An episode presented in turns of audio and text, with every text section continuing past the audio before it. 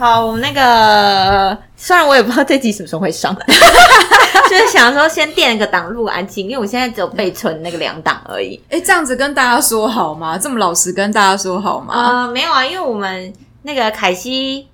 呃，先跟大家打招呼好了。大家好，我是凯西。大家好，我是可能以观众的视点来看很久没有出现的安九。大家好，对，安九真的已经消失大概四五集了。没关系，我觉得蛮开心的，因为我觉得我的，我就把我自己定位成一个电电档 电档主持人。他就是前几天还在说，哎，那个有需要发通告给他的时候，就跟他说一下。对，好好的，于是就是安卓就又来跟大家见面了。对，呃，先说一下，因为我们。最近呃，反正因为凯西虽然进好生活志，我真的不知道收听人数如何。然后，但是我的志向呢，目标就是一周一定要二更，所以就是请大家，如果我非常需要大家的回馈，if 你现在在收听。就请留言给我们吧。为什么刚刚突然变成一个深夜节目的感觉？我最近已经假的讲话讲到不知道在讲什么了。刚刚的深夜节目还不错，真的。那我现在就一直用这样的语深夜节目的语气。大家好，我是凯西，欢迎来到进口生活日。好，好，等一下是不是要开始广告？念工商的广告哦。其实还没有人要给我们工商，那我们先工商我们自己好了。对，我们先工商我们自己。那我先把书名先念一串。哦，可以啊，可以啊，就是。静好出版呢，四月有四本新书哦，四本。对，第一本就是 我要自肥，我先说好，疗愈风超手感电绘。那它是一本教你如何用手机画画的书，你只要下载一个免费的 App 就可以呃画任何你喜欢的图。那 iOS 跟 Android 系统都可以用。那第二本我们请 Android 帮我们读工商稿。读工商稿，哎哎，第二本是那个好，第二本呢是那个之前已经有来上过《静好生活志》的那个林一峰老师的书，叫做《寻找自己的十二使徒》。然后呢，就是里面就是介绍了十二只，呃，老师认为这十二只是他的十二使徒。有没有人不知道十二使徒是什么啊？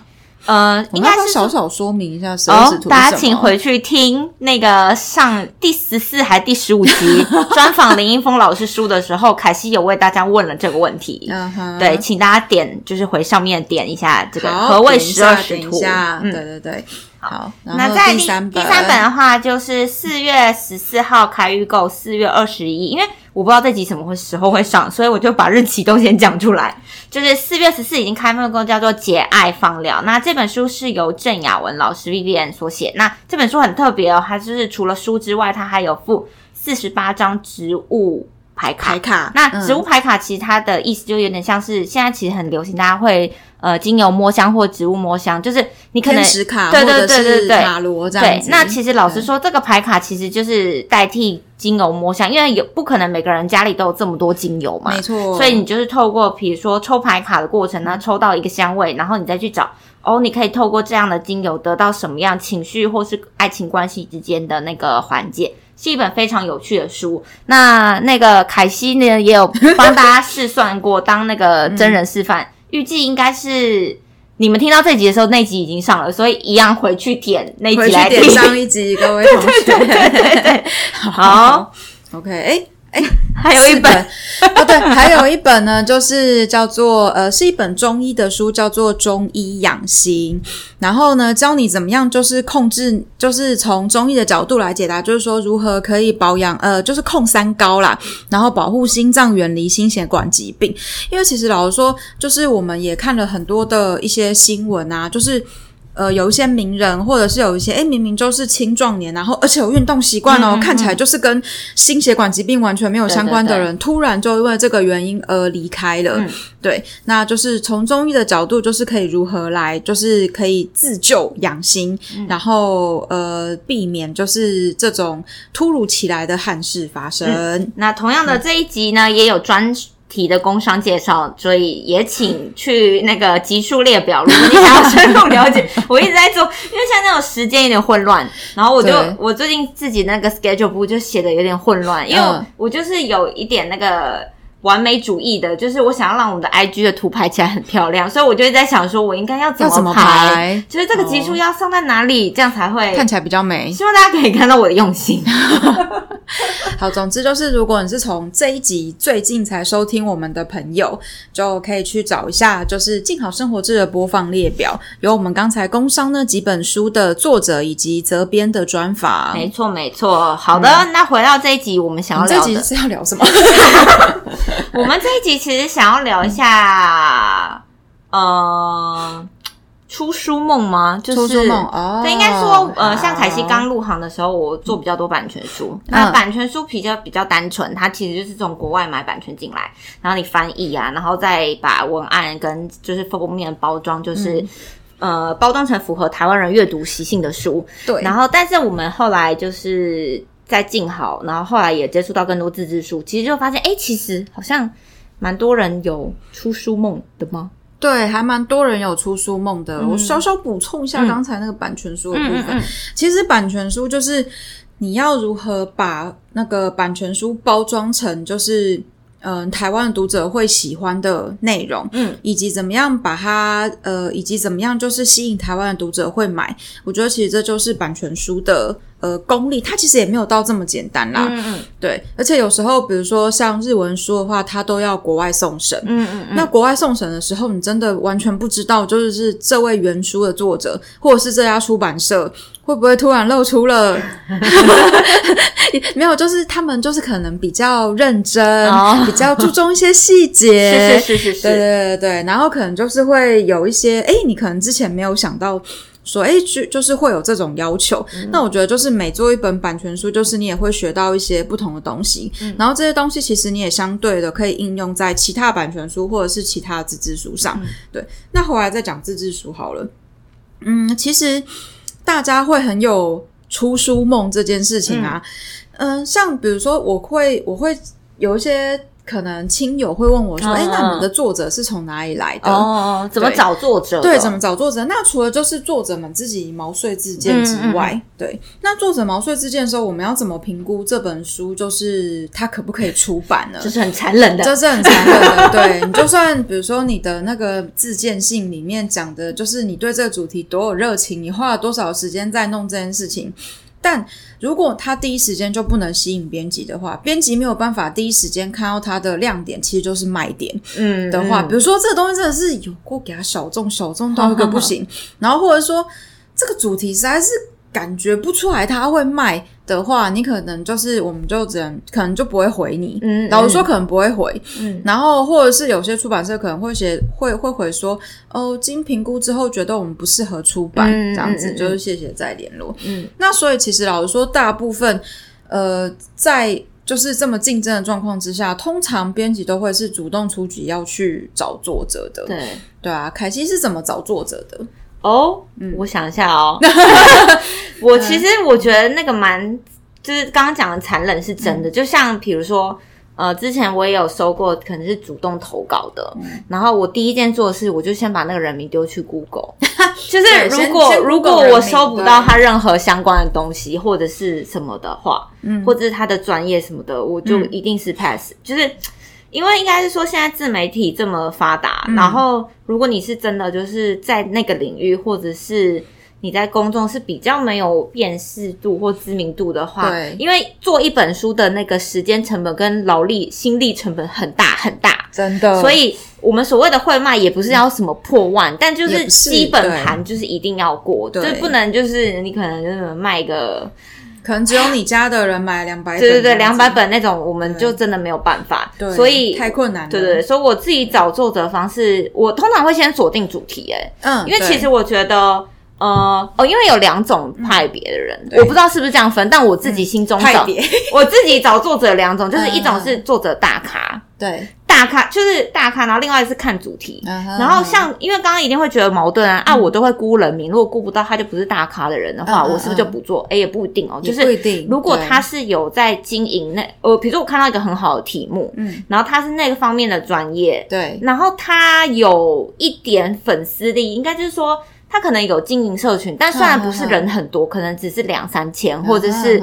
不不不是那种什么网红，不是那种十几万。对对对，但是如果题目够力的话，我觉得他还是有出书的可能。因为我自己喜欢挑战这种书，是因为我觉得，老实说，我自己去买书，我比较少看作者。哦就是你你去书店看书，我一定是先被书名吸引。我不知道等下 Andrew 可以来分享你像你是怎么买书，好但我买书我一定是先看主题，然后主题的话，我觉得那个包装跟内容啊或文案很吸引我，嗯我接下来才会去看作者是谁。对我来说，作者只是加分。嗯嗯嗯，然后呃，所以我的出发点，我就会觉得，我只要找到能卖的题目，嗯跟一个可以写的作者，并且那个作者是稍有知名度的，好好好我就会去找。哦，对原来是。然后我觉得这个对编辑来说也是比较做起来会比较有挑战跟有趣，因为我常常会进入一个迷失，就是说，如果是大咖做的，到底是嗯他卖还是我被他气化这个书卖？你懂那种矛盾点？哦有了解，对，但是我、我相信这两种都可以，就是都是一种路派别，只是我个人比较喜欢刚刚那种。嗯，对对就是希望说是因为主题的关系，对对对而这个书本身自己卖，对对。对对对，然后，然后又能够确保，就是说它有一个基本的量，对对对对，不会说嗯出了之后只有他家人买，对对，或是作者者自己买这样子。嗯嗯哦，我我的我的方式大概也跟凯西很像，就是这两种方法。嗯嗯对，但是但是我觉得说大咖的作者的话，可能对我来说反而是就是会觉得压力很大。哦，对，嗯然后然后 疯狂点头。啊，对啊，就是比如说这个作者，可能比如说你知道他是这个领域的一哥一姐好了，嗯嗯那呃他的粉丝也有一定的数量，嗯然后他的粉丝的互动率也还不错，嗯然后这个主题你又知道，就是说好，就是只要他写，应该就是会有一个量的，嗯嗯那反而就会有个压力，就是说哦，他可能至少是要卖到一个什么量，嗯或者是说。呃，销售量啊，就是可能一定要上个畅销榜啊、嗯即时榜之类的。那如果上不去的话，那可能就会觉得，哎呀，就是有是不是有点对不起这个作者之类的。哦然后那个作者，就算作者自己嘴巴不说好了，他一定也知道说自己在这个业界是一个什么咖。嗯，那可能他可能嘴巴上不说，心里可能会 always 想说，心里在啊，我是过气了，还是这个出版社怎么样？对啊，所以就一定会有一些压力。嗯对，那我比较喜欢的是，就是从主题去找作者。哦，那也跟我对蛮类似的。对对对，因为因为可能比如说像我跟凯西都是比较做比较多版权书嘛，嗯嗯那可能比如说，哎，这个主题，那哎，这个主题可能我们自己找作者来写，可能会还比较可可能也是不错的。哦，对，所以就是通常会在这个情况之下会，哎，版权书可能你还要等他签到版权，还要等付款，付款之后还要等日方给你，嗯。对，还要等翻译，还要等日，还要等外方给你那个呃，给你档案什么的。对，虽然说你可能做自制书的话，也是这么多的时间啦。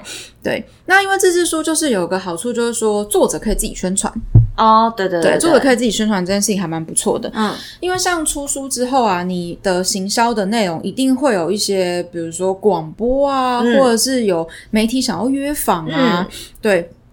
那通常没有作者的状况之下的话，有的时候可能就是呃，可能就是编辑要自己亲身上阵没，错，对，去录广播，对啊。但如果有一些太专业的东西的话，老实说我真的会不敢。像比如说，我之前做了一本跟生酮饮食有关、哦有关的书，嗯那个我就有直接跟我们的行销同仁说，哎，这个这个我真的不能代打，嗯这个太专业了，这个我不敢上去乱讲，嗯这样子对对对对啊，因为我刚刚突然想到，就是做版权书跟，因为嗯。我只记得以那时候刚当就是刚进入编辑这一行，然后我有同朋友问我，就说，嗯。他就觉得好像台湾的书是都是做版权书居多，哦，然后然后他就觉得说，那编辑到底要干嘛？就是我要导正一个观念，就是嗯。版权书其实也是蛮考验编辑功力的，就是非常，因为其实我后来自己这样从先做版权书，然后开始现在大量比较大量做自制书，嗯。我会发现其实版权书那一块练文案的能力还蛮重要的，非常重要，就是其实你等于就是说你有点像写作文题目。就其实你已经有内容了，然后你要如何把它包装的好？那自制作的话，就是从零开始。因为是从零开始，对对对所以你可以把你想要的东西但是如果你没有先练好文案力或者是文字的那个嗯就是精准度的话，你要直接去跳做自制书，我觉得那个困难度会蛮大。对我而言啦，嗯，我觉得对我而言也是这样子。嗯可能其他从直接做自制书的编辑可能会有不同的看法，嗯但嗯我觉得我跟凯西在这方面的看法是一样的。嗯特别是比如说，嗯，可能你今天挑这本版权书，觉得诶它吸引人的原因是这个好了，嗯嗯那你可能可能看完之后又发现。之后可能你在制作的过程当中发现说怎么办？它好像这个你当初选它的理由好像觉得没有强烈到可以拿来当主打。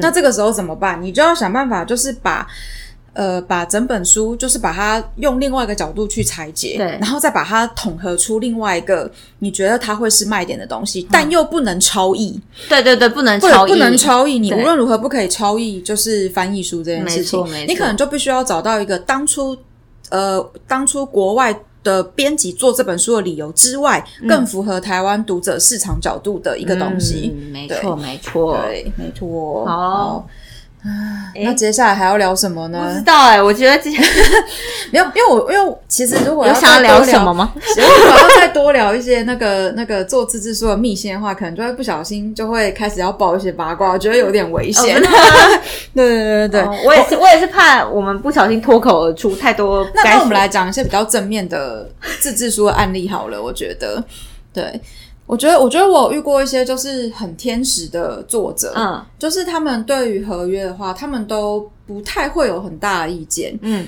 比如说，呃呃，比如说年限啊，然后比如说版税啊，当当然通常都会说这个可以再高一点吗？这样子，对。那通常我会可以的话，我就会帮他们加；哼那不可以的话，我会跟他们讲为什么。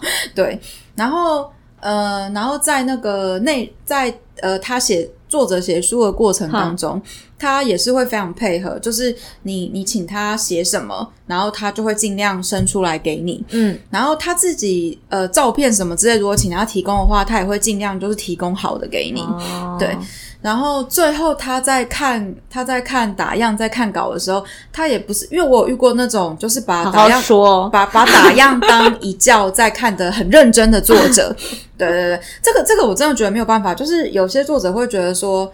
呃，他就是要一直不断的扫雷，就是打样了，也要从第一个字看到最后一个字，这样。但我觉得我们之前已经有讲过，就是正常的编辑流程不会是这个样子的。对对对对那有些比较认真的作者就会把打样当一教在看，这样。那有的作者是他会大概扫过去，然后可能就是帮你抓了一些漏，就是真的没办法，编辑真的不是神，我们已经尽力了。有时候到答案还是会有一两个，就是你真的就是眼瞎了没看到的东西。对。然后或者是他提出的建议会让你觉得说，哎，对，这个感这个这样子也不错嗯。的那个东西，嗯，对啊，然后像这种作者这种天使，然后就是对书迷也没有说非常大的意见，说一定要怎么样啊。然后他就是完全的就觉得说，哦，就是出版社的人觉得怎么样比较好，就就这样子。对，我我觉得就是写书这件事情哦，其实有很多大家想象不到的地方。我觉得各行各业都是这样，就是因为每个行隔所谓隔行如隔山嘛，就是我觉得真的是这样，所以。呃，尤其是完全没有出过书的人，第一本书的人，他一定会非常用心的，非常用心的，就是在呃，就是在他的小孩对身上，小孩身上。对，但只是想要跟许多未来作者们、未来作者们，就是现在在出书的人对，们，其实应该是要蛮相信你的编辑的，就是他嗯不会一一被咖被咖喱害啦，啊，袂无好嘛是家己的问题啊。对，就是呃，应该是这样说，就是老实说啊，我们我们找作者出书这件事情，中间我们光想大纲，嗯我们就是花了一番功夫，嗯然后接下来又要再进入催稿、润稿的小地狱，嗯，对，那这些整个。全部都弄完之后，我们当然是会希望说，哎，这本书至少可以卖到多少？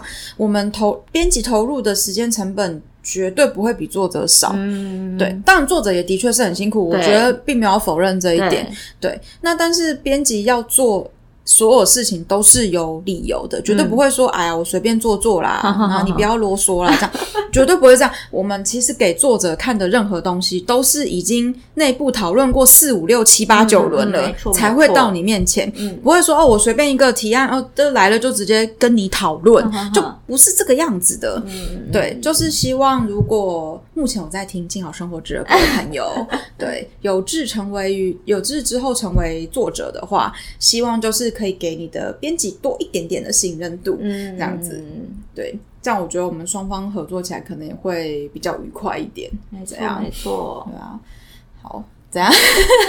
觉得好危险，觉得好危险哦！不小心就会就会讲一些恐怖的事情。说什么。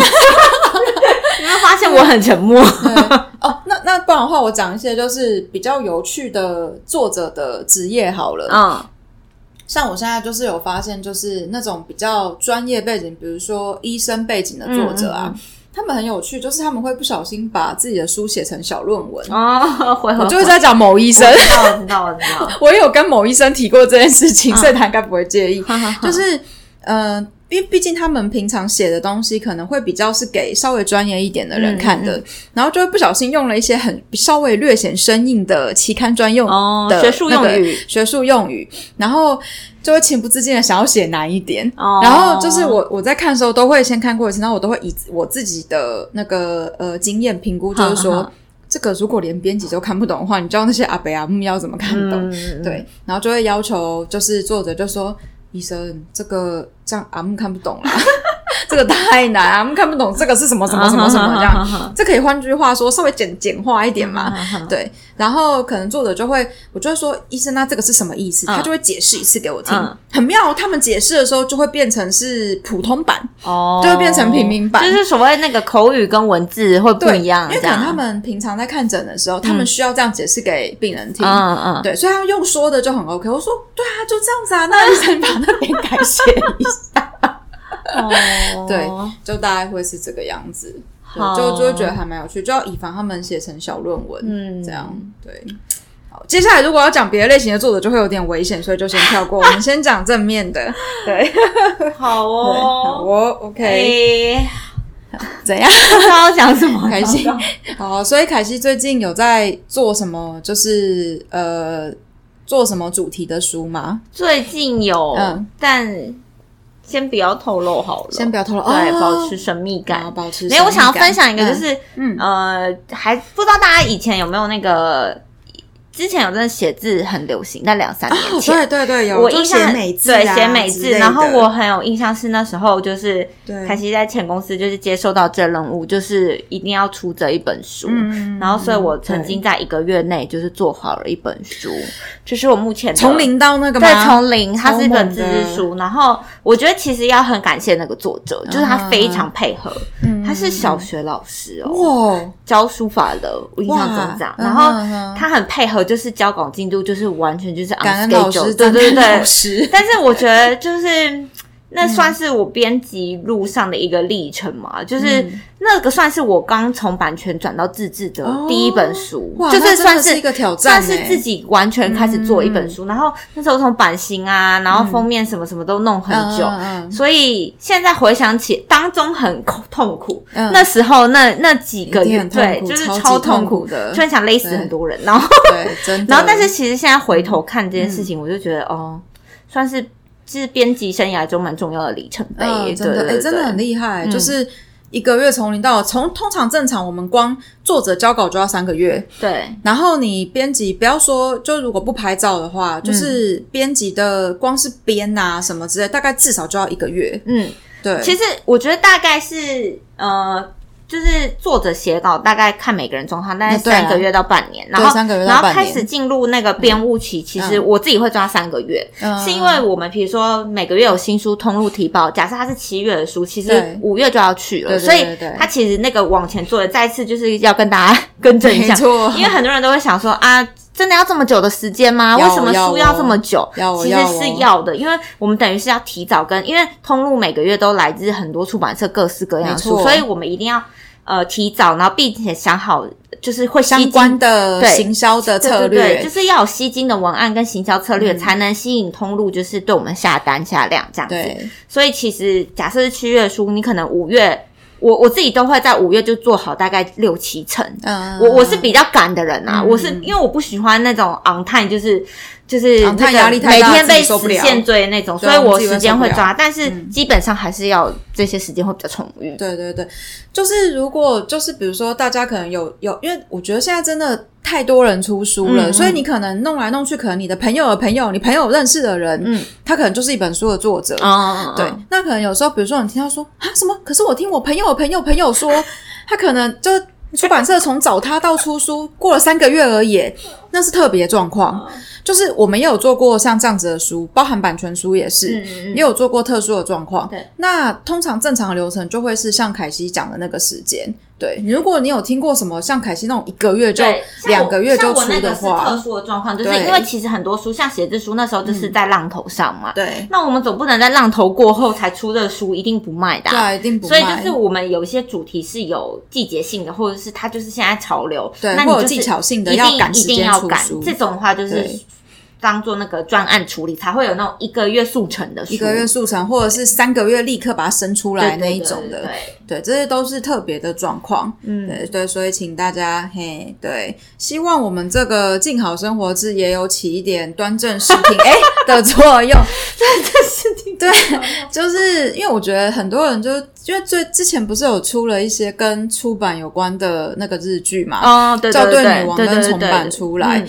对，然后可能有些人就会觉得，就是对出版有些很浪漫的想法啊、没有浪漫没哦有，浪漫啊。对，希望大家就是不要以那个，哎，之前不是我突然想到一个好，之前就是有一个什么呃，针对好像三十岁以下还是大学生有最想离职哦，呃，最想做的职业调查，哦。然后男生女生居然都有作家这一项，啊对对对我有印 象我有印象为什么要这么想不开呢？还好没有人说想要当编辑，你们是正确的。我之前是看到另外一个调查，他好像是说每个行业到了哪一个行业你最想要离职，嗯，就是你做做几年之后会想要离职然后，因为脚上是什么啊三十几吧，没有呃还是四十？忘记了哦，就几岁的时对对，候吗几岁你是会想哦要转行，然后反我记得我是已经过了那时间点了，too late。但是我好像有在那个时间点有的确有心思考过过要不要转行这件事情。哦对对对对，对啊。啊，好的，如果大家有想要听更多关于编辑产业链的事情，或者是关于那个呃编辑工作的小秘辛或之类的，者或者是想要听什么样的主题，请留言给我们，也可以留言留言留言留言，我现在跳针。就是好的嗯嗯那谢谢大今天家就就就这样喽，大家拜拜，下次见。